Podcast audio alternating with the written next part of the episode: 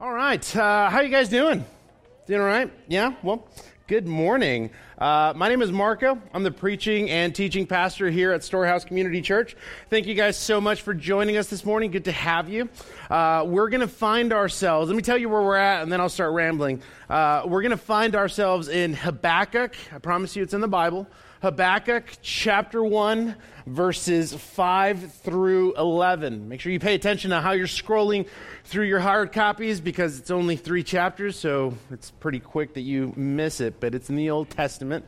Habakkuk chapter 1, verses 5 through 11 or you could load your phone and that would be much easier. Now while you're going through that let me let me give you a man let me rant a little bit. If you're new or you've been with us for some time you want to learn a little bit more about us on your chairs i think there should be or there are some connect cards uh, when we pass the plates for, for offering. Man fill it out dump it in there or take it to the connect desks where we'll uh, get back to you within the week to help you get connected answer some of your questions let you know what's going on in the world of of Storehouse and how you can be a part of that. Um, so that's that is that. We're going to find ourselves in Habakkuk one uh, uh, this week. Next week we're going to close this chapter up. We started this uh, series uh, called uh, "The Righteous." will live by faith. Uh, essentially, this is kind of the big plot, the moral, the theme of the book of Habakkuk. It's actually taken from chapter 2, verse 4, something that we'll, we'll touch on in the next couple of weeks. Now, as we've walked through Habakkuk, even though we've only gone into the first chapter, or as we've begun to unpack the first chapter, uh, it seems very appropriate and very relevant to our day. So, by way of review, by way of recap, you can go to Habakkuk 1, verse 1. And this is just to give you a little bit of a recap, right? Where he writes the oracle, the Habakkuk, that Habakkuk the prophet saw. So here's what's going on to give you a quick recap. Now it says the oracle that Habakkuk the prophet saw. That's a lot in one verse. What that means is that he was given a burden, and through that burden, he was given a vision by God right? Uh, we know that he is a prophet, which means that he has been called, he has been chosen by God to go preach repentance to a people, uh, to God's people. Uh, and one of the beautiful. Uh, I guess one of the beautiful scenes, or, or the beautiful scene that we have in this book, is that uh, one, it, there isn't necessarily any prophecy. In fact, it's behind the scenes conversation behind, with, excuse me, behind the scenes conversation with God and one of his prophets right? When you read through uh, Ezekiel or Jeremiah, you see these guys who are being called by God, sent out to go preach, and you see them face several obstacles. You see them uh, face persecution. Um, and I think oftentimes, at least I have, you tend to wonder, well, what's going on behind the scenes? What happens when they go to the people and they're preaching repentance? They're saying, Thus saith the Lord, and nothing is happening. I think Habakkuk gives us a really good picture of what that looks like, right? Of what that conversation with God looks like. And I say that because the setting is that all of what Habakkuk is talking about is that he is seeing corruption and injustice and evil unravel before him, right? Now, the, the catch of all of this, what makes it so personal, is that the corruption, the evil, and the injustice he is seeing is coming from God's people. Right? That's where it's coming from. And so, as he's going to God, essentially, he began last week by saying, How long? How long are you going to allow this to happen? How long are you going to wait until you finally do something? And why I believe it's so relevant to our time today is because you can pretty much go on anything from social media to the news to particularly your own life, and maybe even at times have seen seasons where you're crying out to God saying, How long? When are you going to do something? How long are you going to allow this to happen? And so that's essentially the background and the setting and the tone that Habakkuk gives us in those first four verses. Furthermore, one of the things that I appreciate about Habakkuk, and we covered this last week, was that he is just very honest with God right? In other words, he doesn't turn to other gods. He doesn't turn away from him. In fact, he brings his complaints, his frustrations, his questions before God. And he's saying, I, I don't understand this. I can't wrap my brain around this. What's going on, and when are you going to do something about it? I think, I think that's something that we could all take away from. That's something that, that I think he is doing intentionally in the sense of being transparent. Right? And we talked a little bit about that last week. Now, this is an opportunity for us to come before God in the midst of chaos, in the midst of things just unraveling before us. And so now we find ourselves in verses 5 through 11. We find ourselves in verses 5 through 11, and this is, this is where God responds, right? And so I think one of the first things that I want to encourage you on is that God answers prayer. And I know that's a very general statement, and we'll get a little bit more into that in just a bit, right? But God answers prayer because we see Habakkuk crying out to him, and then God responds, right? So here's what I'll do. Let me read 5 through 11. Now, by way of preface, if you have the notes, if you've downloaded the app, uh, if you haven't, you should, because you can see all the notes that I'm running off of. It's free um, you'll see that I break or I separate this section with just verse 5 and then 6 through 11. Um, there isn't really anything significant in that as I'm just going to run through all of those verses. I think that's just how my brain works. I needed some separation. But here we go. This is beginning in verse 5 of chapter 1. And so the Lord answers and he says, Look among the nations and see, wonder and be astounded. For I am doing a work in your days that you would not believe if told. For behold, I am raising up the Chaldeans or the, the Babylonians, that bitter and hasty nation who march through the breadth of the earth to seize dwellings not their own. They are dreaded and fearsome. Their justice and dignity go forth from themselves. Their horses are swifter than leopards, more fierce than the evening wolves. Their horsemen press on, press proudly on. Their horsemen come from afar. They fly like an eagle, swift to devour. They all come for violence, all their faces forward. They gather captives like sand. At kings they scoff, and at rulers they laugh. They laugh at every fortress for they pile up earth and take it. Then they sweep by like the wind and go on. Guilty men whose own might is their God. Join me in prayer. Heavenly Father,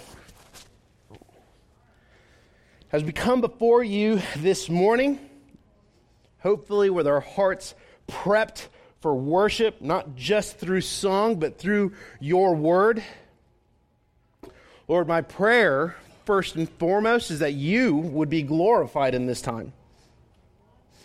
Secondly, I pray that, Lord, I would be set aside, merely used by your Holy Spirit to communicate your word.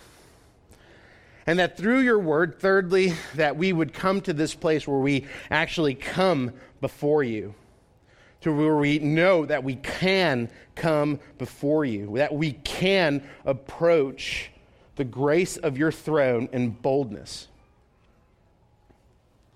Lord, I pray that this time would be fruitful, but I also pray that it would be challenging.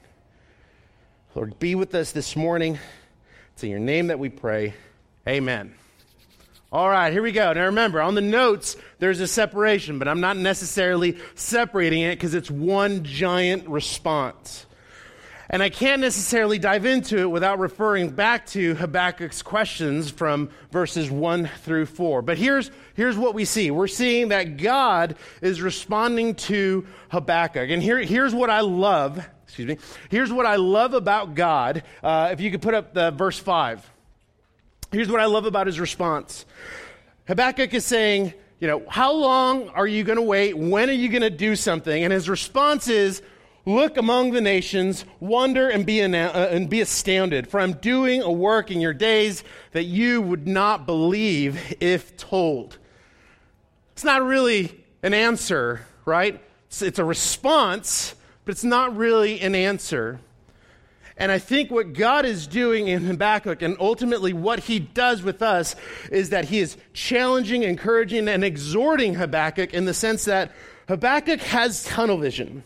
He is looking at everything that is right before him because everything is unraveling right in front of him. And last week we talked about being issue driven versus cross driven. And oftentimes, when it comes to an issue, when it comes to a season, we're right here. Nothing else matters but this particular issue. And God's response to Habakkuk is saying, Look, wonder and be, now and be astounded. Essentially, what he is saying in that, he's saying, You're here, I'm working out here. I need you to take your eyes off of this issue and place your eyes on me, my word, and what I'm doing. All right? Even if you don't have all of the answers even when you don't have all of the answers. And in the midst of that, what happens is, and you can see this even from Habakkuk's complaint, is as he is going to God and God is telling him, Look and be astounded, what we can see from Habakkuk's language is that he is ultimately beginning, because of his tunnel vision, he's ultimately beginning to create two categories. He's creating a category of good guys, and he's creating a category of bad guys right? He's creating a category of good guys and he's creating a category of bad guys. He's creating a category of good guys in the sense that he is saying, Man, I'm one of your prophets. I'm considered righteous. I've done what you've asked me to do. These are your people. We're considered the good guys. Now, you tell me that you're raising up the Babylonians, the Chaldeans. Those are the bad guys. Why are you raising up the bad guys? And I think why that's so relatable is because when you and I find ourselves in a chaotic season, or a difficult season, or a challenging season, maybe much like the one you're in, or maybe you know someone who's in one, you very quickly change your theology and go to good guys and bad guys. I'm good, they're bad. Why are you doing this? Yet the Bible teaches that there are two categories bad guys and Jesus. Those are the categories that the Bible teaches. Now, uh, sub points of those bad guys are those who are repentant and those who are not.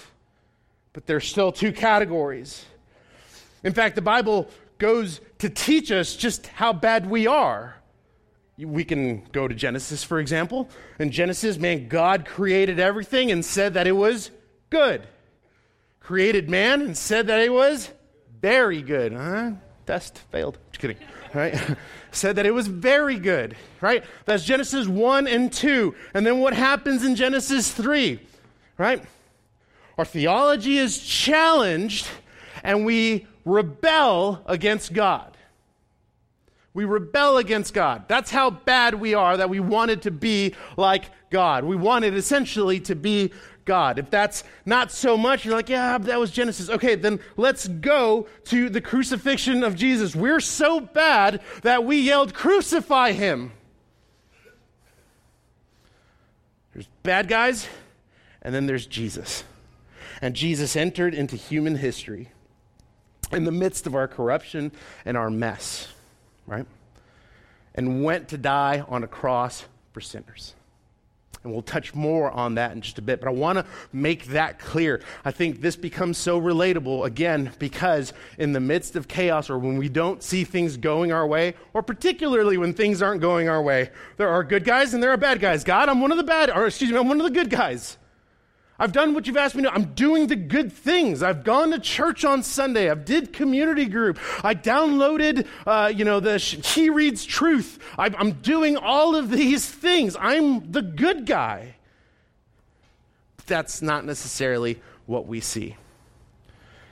In fact, what we see is that God, as a father, sees his kids are just as bad as the other kids. That's what he sees right? The Babylonians, as they are being raised up, it's not like they were amazing and then God's like, I need you to do bad things. They were already in rebellion and in rejection of God. He directs them now to deal with his people, to deal with his kids. And so I think that's the first thing I want us to look at those two categories, right? Good guys and bad guys, and we tend to do that, right? Habakkuk is trying to wrap his brain around what God is doing, and, and as he comes to God, he places himself in the position of being good. And then he wonders why God isn't doing what he is supposed to be doing. Enter the rest of God's response. God, in his response, in light of chapter 2, which we'll get to in a little bit or in a couple of weeks, God is calling Habakkuk to live by faith. He's calling Habakkuk to live, to live by faith. So much that he doesn't necessarily answer Habakkuk's questions, but he does respond to him. How many of you have had that experience? Man, you are praying, you are bringing all of these things before the Lord, but he doesn't answer you. But he responds, but it's not necessarily the answer you're looking for. And oftentimes when that happens, what, what, what God is doing in that moment is like, got it, let, let me deal with you and then, and then we'll go there. And you're like, no, no, no, don't change the subject, God. I'm asking you about these things. And in that moment, God is saying, well, I'm going to deal with you first. And so, in this section and throughout the narrative of the book, God is calling Habakkuk to live by faith. And why that's so significant, why that's so significant in light of the whole category position is that when we begin to argue good guys versus bad guys, I said that our theology changes. What we are then saying is that we are saved by what we do, we are saved by our works. But that's not true. That's not biblical. R.C. Sproul says it this way. The thing that characterizes the righteous person above all else is an abiding trust in God and his promises. Because righteous people trust the Lord, they continue to believe him even when he seems slow to act. Obedience is never the ground for our acceptance before God. Those whom the Lord regards as righteous are righteous in his sight before they live a life of faithfulness to him. Christ and his work are the ground of their righteous status, received by faith alone. Obedience and trust are the fruit of justification, not its cause. This is what he's saying God accepts us on the condition of faith alone. Our acceptance from God is not based on our work or our merit. So when we change up to looking at bad guys versus good guys, what we are saying is that I'm doing all of the right things. God, why are you doing this? But God's response, not his answer, his response is that you shall live by faith. You shall live by faith. So let's talk a little bit about that. I've written up a couple of categories. Sweating. Here we go. First one is if God calls us to live by faith, well, then let's look at what faith isn't first. Cool? Let's look at what faith isn't. The first thing is uh, faith is not wishful thinking or blind. You see, oftentimes this is how we define faith. That we define faith as something that we kind of hope that will happen, or we take that big statement of, man, faith is taking a leap out into the dark and hoping I'm going to get caught, hoping something happens. Faith is not wishful thinking, and it is not blind. The second thing, it's not, it's, uh, it's not getting what we want all of the time. It's not getting what we want, right? That's what faith isn't. And I'll, and I'll touch on this in a little bit with a little bit more. So those are two things faith is not. Now let's look at what faith is. First one is faith is conforming our will to God's. Now, we just finished praying this on the Lord's Prayer, right? Your kingdom come. What was the next part? Your will be done. We just said it. We are saying that we desire for God to accomplish His will. That's in direct opposition to getting what we want.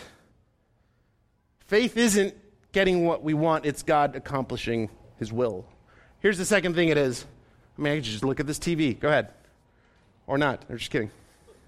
faith helps us come before God. Now, I'm going to park here for a little bit. Faith helps us come before God. Here's, here's what I mean by this. Or better yet, let me, let me give you kind of a narrative of what faith is as I unpack several of these things. The ground on which faith stands is in the promises of God's word. The ground upon which faith stands are the promises of God's word. So, with that, the second point being faith helps us come before God. There are two things that tend to happen in the middle of a crazy season, or in the season that you see your friends going through, or the season you're about to come into. What tends to happen is either we become frustrated with God instead of bringing our frustrations to God, or we begin to accuse God instead of bringing our questions to Him. Feel me on that? That's what Nehemiah does, or excuse me, that's what he did last week. That's what he's doing next week. He is bringing his frustrations to God. He is being open and honest, and he's bringing his frustrations before God.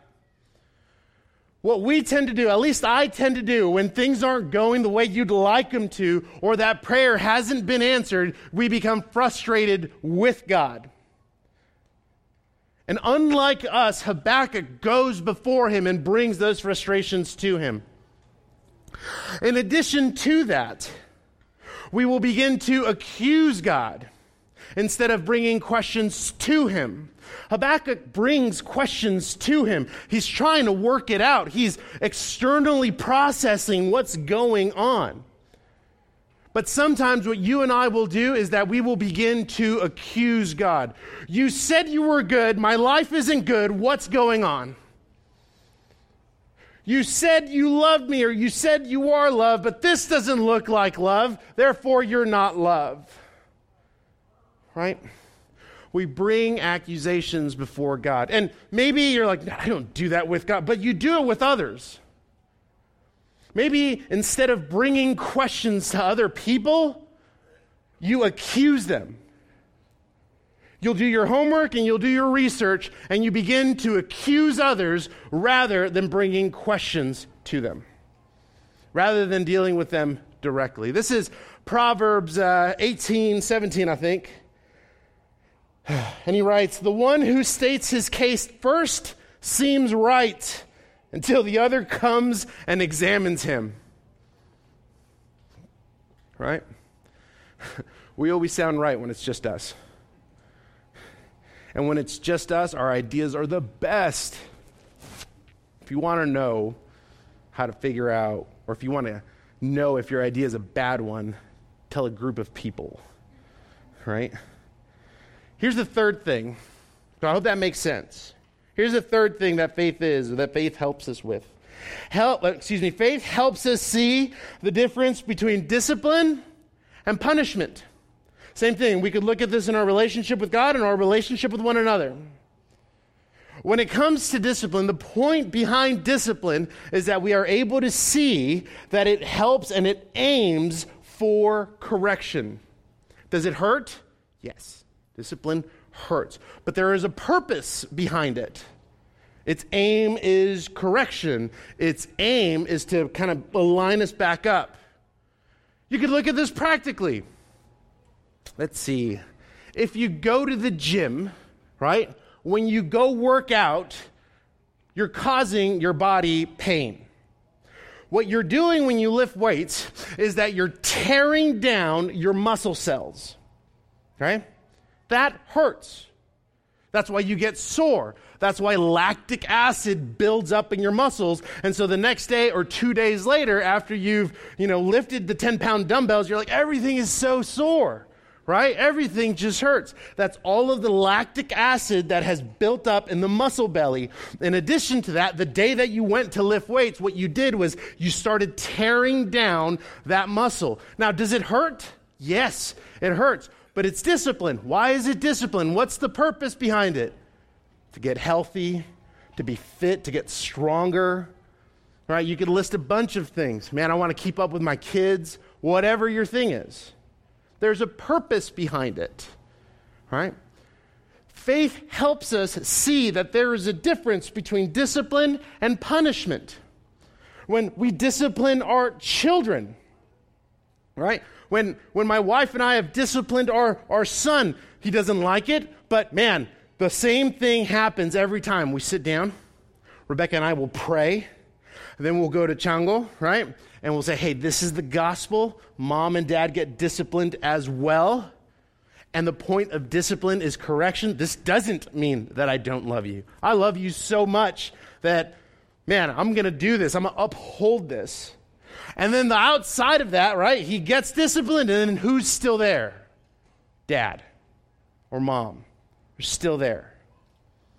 There is a purpose behind discipline.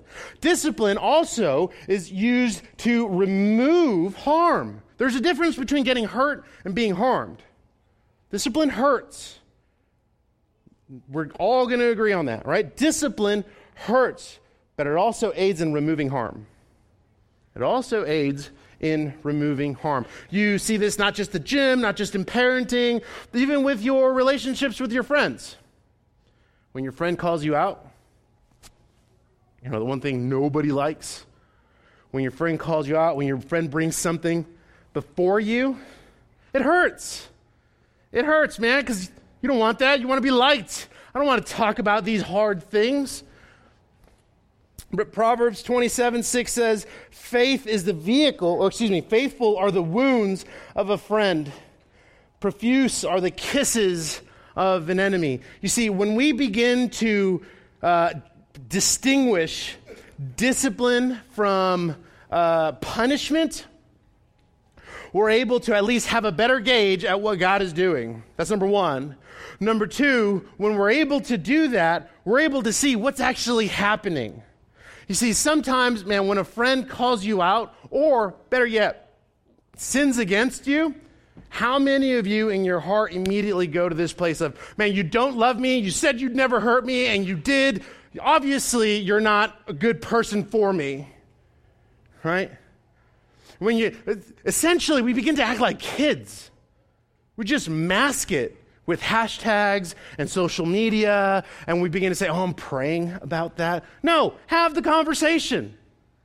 Have the conversation. But oftentimes, what we associate discipline with is punishment. So when someone sins against us, or even when we sin against them, we immediately go to punishment. It's not punishment, right? Some of you laugh because it's true. It's not punishment. Here's the next thing that faith is faith is the vehicle that carries us through the tension. Here's what I mean by that God responds to Habakkuk, but doesn't necessarily answer him. Right? How long are you going to wait? I'm actually raising up the Babylonians. I'm going to wipe it out. It's not really an answer, right? I mean, it's a response, but it's not really his answer. That's the tension that we're called to live in. Man, does it stink sometimes? Yes, it does, because it's thick, and sometimes we lack clarity, and sometimes we don't know what God is doing, and sometimes we don't fully understand, and that's exactly where God tells us to live in the tension. And what carries us through the tension is faith. It's faith. Now remember, you're like, yeah, but what does that mean? Is that blind? No, no, no, no. Remember, faith, the ground upon which it stands is the Word of God. That's what carries us through that tension. 2 Corinthians 5 7 says, For we walk by faith not by sight. Man, if you're walking by sight, you got all the answers, right? But I assure you, I don't have all of the answers. I don't think you do either. And then finally, the last thing is faith is trust in the person, not the outcome. Faith is trust in the person, but not the outcome. I guess one of the questions I'd, I'd challenge or I would encourage you to work through is can you trust God when you don't have all the answers? Can you trust God even when He hasn't necessarily answered you? Can you trust that he is, man, sovereign and has everything under his control, but he hasn't hooked you up with all of the details. Parents, you can line up with this, right? Sometimes kiddos, man, where are we going? Over there. at least that's what I say. right? In that moment, my son needs to trust me that I will take us to wherever that destination is. Right? I'm not saying that's a good answer. right? Can you trust God when it's still muddy, still lacks a little bit of clarity? Can you trust Him and walk by faith? Remember, I'm, I'm challenged, I'm asking you, I'm challenging I'm asking you to trust in the person, not the outcome, not the issue. Can you trust in the person and not the outcome? Let's look at uh, this is Micah 6 8. What I love about Micah 6 8 is that essentially, in the form of a question, God tells us what, uh, man, what we're supposed to do, and that's it, you know? He writes, uh, He has told you, O man, what is good, and what, uh, what does the Lord require of you, but to do justice and to love kindness and to walk humbly with your God. Yeah, but what about, are you walking humbly with your God? But I still don't know, are you walking humbly with your God? I just need to know that, are you walking by faith under the foundation of God's word? That's what he's asking Habakkuk to do. That's where he's pushing, that's where he's discipling Habakkuk in, walking by faith. So as we move forward, let's uh, let's look a little bit. Uh, let's look at some practical stuff, right? A lot of you guys love the practical. Okay, so so tell me what to do. What must I do then? I got it. Walk by faith, not by sight. Hook me up. What am I supposed to do? Lament. All of the dudes are like, I'm not going to cry. I'm going to go watch UFC. Right? Lament. I'll explain in a bit. The reason I say lament, one, let me, let me say this for you, for you gentlemen. If you like tighten up, if you, uh, if you buckle your necks at lamenting, right? Let me just remind you that one of the dudes who lamented the most in the Bible was King David. And that dude straight up took people's heads off. Just saying. Just saying. Here we go. When we lament, here, I'm going to I'm to pair up several things. Lamenting goes hand in hand with healing. Because one of the questions when we're talking about that tension that God tells us to live in, right? One of the questions is okay, if this is the tension He tells us to live in, how do I get by this? Or how do I get through this? I understand through faith. So then what does that practically look like? What does the outworking of faith in that tension look like? Man, lamenting goes hand in hand with healing. Because when you lament, you get to grieve, you get to begin to emotionally process what's going on. And as you begin to do that, it leads to healing. Time doesn't heal, God heals. Okay? Lamenting goes hand in hand with healing. The second thing that, uh, that we see when we lament is, is that it helps us to be honest. It helps us to be honest with ourselves as we go before God instead of always playing the victim. You see, when we become very emotional about what's going on, or when we refuse to see what God is doing or what's actually happening, one of the things that we tend to do is that we become the victim. It's because of him, it's because of her, it's because of this thing and that thing, and if they hadn't done this, and if they hadn't said that, and if they hadn't put themselves here, I wouldn't be in this position. Through lamenting, it allows us to be honest, or it should allow us to be honest. That's what Habakkuk is doing. He goes before God with his frustrations as he's trying to figure it out. And he's being honest. He's not being completely the victim. The third thing is process and pressure. I don't know what kind of processor you are. Some of you are external processors. In other words, you like to talk about what's going on up here so that you can begin to figure it out. That always doesn't just mean that you enjoy communicating. That might mean that you write stuff down. That might mean that you use a whiteboard. That might mean that you have a soundboard, someone to bounce ideas off of. Some of you are internal processors. You begin to, man, get some alone time, think about what's going on, try to puzzle things back together. Whatever it is, both have their benefits. My encouragement would be that you engage in both of those and that you would process what's going on. Because when we don't process, what we become is pressure cookers. All this pressure begins to boil in us and it begins to surface. And then someday, at some point, somewhere, someone is going to say something that, man, has nothing to do with whatever's going on in your life. And you're just going to unload on them. And I don't mean in the good way. I don't mean where you're saying, like, let me tell you about my life. It's, I hate you, right? Like, you're going to unload on them. By processing, it helps prevent that. Right? Process and pressure. The next thing is uh, counsel and wisdom. As you begin to process, because sometimes processing isn't always counsel, it's just you trying to sort what's going on up here, right? That's the whole point of a whiteboard, that's the whole point of a journal. You're just trying to figure it out. As you are doing this, man, receive counsel. Some of you don't like getting counsel, but the reason you don't like getting counsel is because you don't want to be wrong. Right? Get counsel. Get counsel. Look at it from a different, let, let someone look at it from a different angle so that they can encourage you. Someone who is going to give you good, godly counsel. Because what then tends to happen is, hopefully, what the Spirit will do is help you discern what you're receiving and it'll lead you to wisdom. Some of you have a ton of knowledge, but you lack in wisdom. And what's the difference? Wisdom is knowing what to do with knowledge. Okay? It leads you to wisdom. And touching back on a little bit on that as counsel and wisdom, it helps you to continue to be honest because now someone else is in that process with you. This past week, what I appreciated so much about our community group is that they were super honest with what's going on in their lives. When asked, How are you doing and what's going on? one of them said, Emotionally not well. I loved that answer.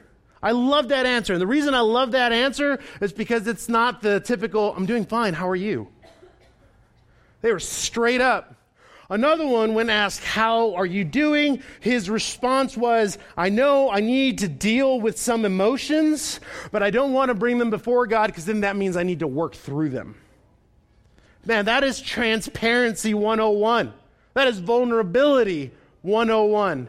And by bringing it out and processing it out loud, they're able to receive counsel and prayer, which in hope leads to wisdom. Right? What's the next one? I think there's one more. No, there's two more. The next one is fasting and communion. When we fast, let me, let me, let me preach a little, as if not, not already, but let me, let me preach a little bit on fasting. Fasting isn't a diet, bro. Okay? Let's just put it on the table, right? Just like Habakkuk puts everything on the table, it's not a diet. Okay?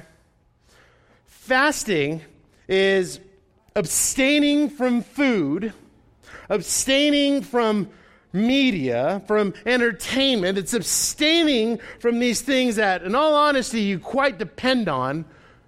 You abstain from those so that your dependency on God increases. You don't participate in those things so that you find yourself in communion with God. And it's hard. Because when you fast, you will quickly learn what your gods are. You will quickly learn about it. We talked about this a little bit at our Lent service. And if you, if you didn't go there, here, here's kind of the big picture of it. The only reason we had a Lent service was because we saw it as an opportunity and as a catalyst to teach on fasting and communion. It's not the only time that you're supposed to do it. Let me just be clear about that. But it's a catalyst, right? It's intentionally taking this season as a catalyst and hoping that it becomes a regular rhythm in your life. That's why we're doing it. And several people in our CG are fasting, and it's torturous. Some are fasting from food for three days. Some are fasting once uh, a week on food, whatever the thing is. People are, are, are, fasting. Now, what's been so incredible about that is that God is dealing with them specifically. You know, I really wanted to fast because I want to see what God is, you know, trying to tell me. You know, all of these things are happening. God's like, you need to repent. What?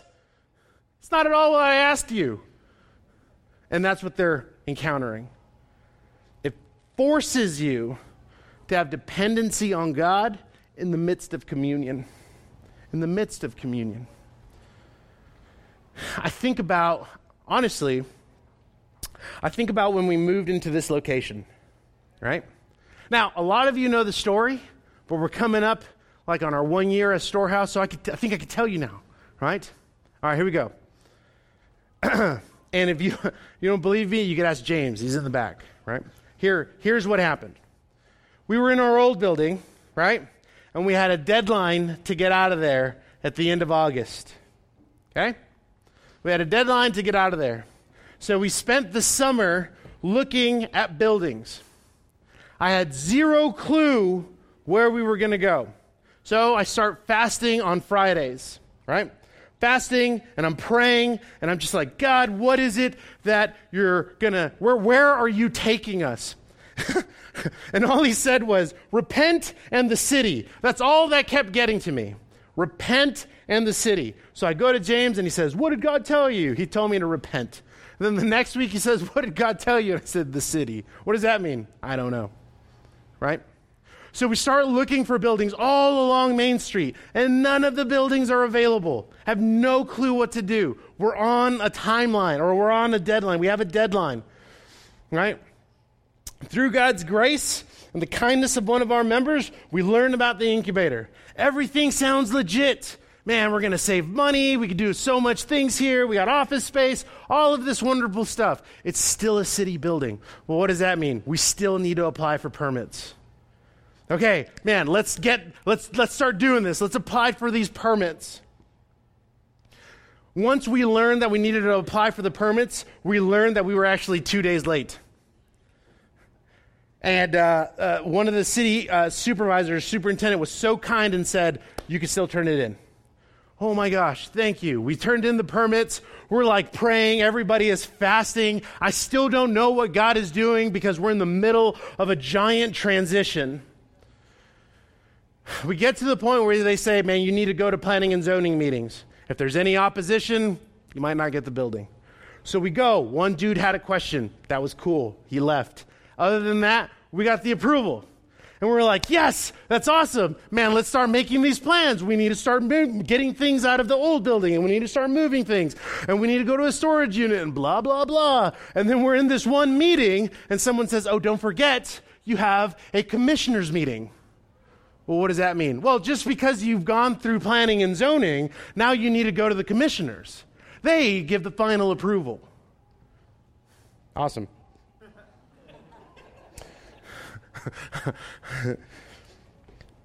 it's the end of August, right? August has, what, 31 days? Something like that, right? 31 days. the commission, so we're supposed to get out of that building on the 31st. The commission meeting was on the 29th.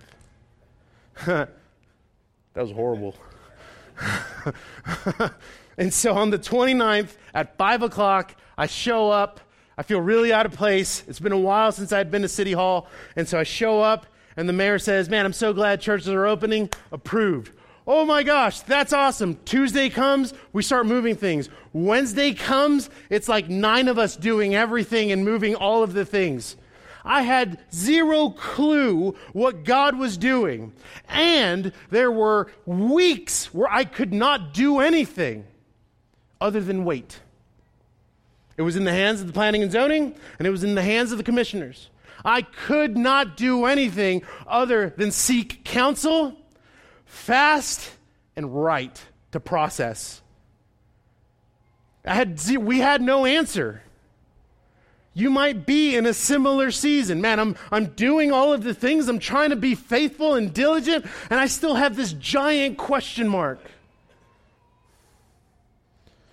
And he calls us to walk by faith. Now, man, the end of that story is that Sunday we were able to launch here. And that was wonderful. That's awesome. That's not every story, though. That's not every story. Remember, faith isn't always getting what you want.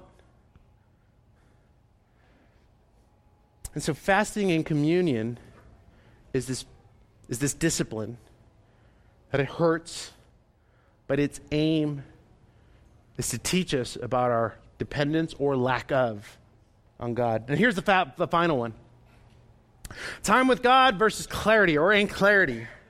Man, if you don't, I encourage you to, to set up regular time spent with God in His Word, with the journal, processing, writing things down, bringing your frustrations to Him, bringing your questions before Him. Now, when I say clarity, that doesn't mean that you're going to get the answers you want.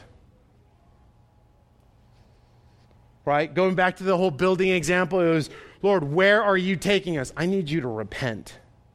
That's not, you, you didn't tell. I will, but what about the building? I need you to repent. Just because we're spending this time with God doesn't mean you're going to have clarity or the answers that you want, but He will respond. He will respond. And so, finally, in closing, here would be my final thoughts, my reminders. Jesus isn't a God who idly stands by or supervises us from afar, but one who actually came down and entered into human history. He personally knows what it's like to lament and to be frustrated. The shortest verse in the Bible is that Jesus wept.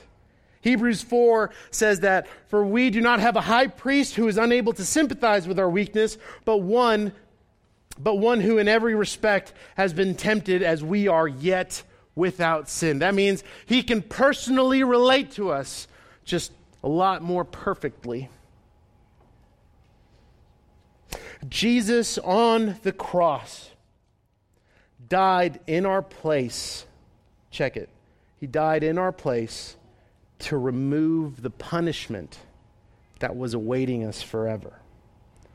On the cross, Jesus died and exchanged his righteousness for the sin of the ungodly.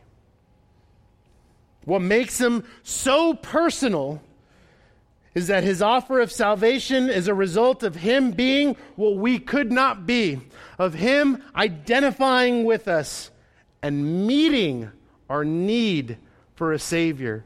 If there are two categories, bad guys and Jesus, we are in need of a Savior, and His name is Jesus.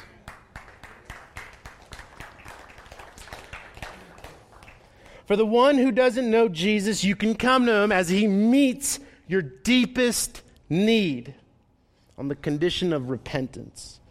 For the one who belongs to Jesus, be reminded that you have a Savior who is your deepest need. The question Habakkuk asks of how long for us really is Jesus, when will you return? And so until that time, or until that day, we use this time, we use this tension, the tension that we currently live in, we use this tension to prepare as we move forward and await his return. Let's pray.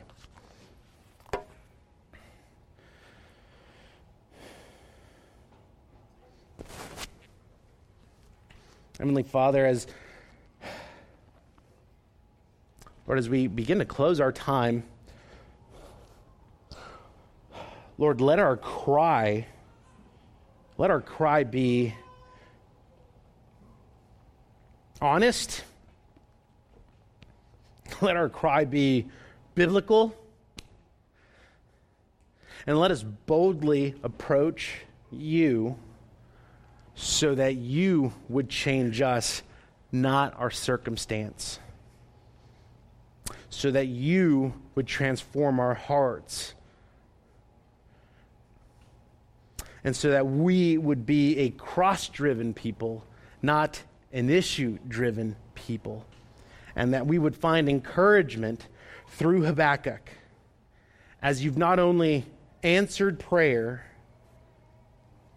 but we see you at work in the life of your children. Those and as we belong to you please be at work in his holy spirit. Do a work in us. Do a work in us so that we become more like Jesus. As we transition to a time of, of tithes and offerings, this is where this is where we give God our stuff. This is where we are not bound by materials. This is where we're not bound by status this is where we demonstrate a testimony of the work of the Holy Spirit in us. This is where we say our standard is the generosity of Christ on the cross, of the sacrifice of Jesus on the cross. And as we pray and as we move forward, we're going to walk into a time where we give Jesus our sin.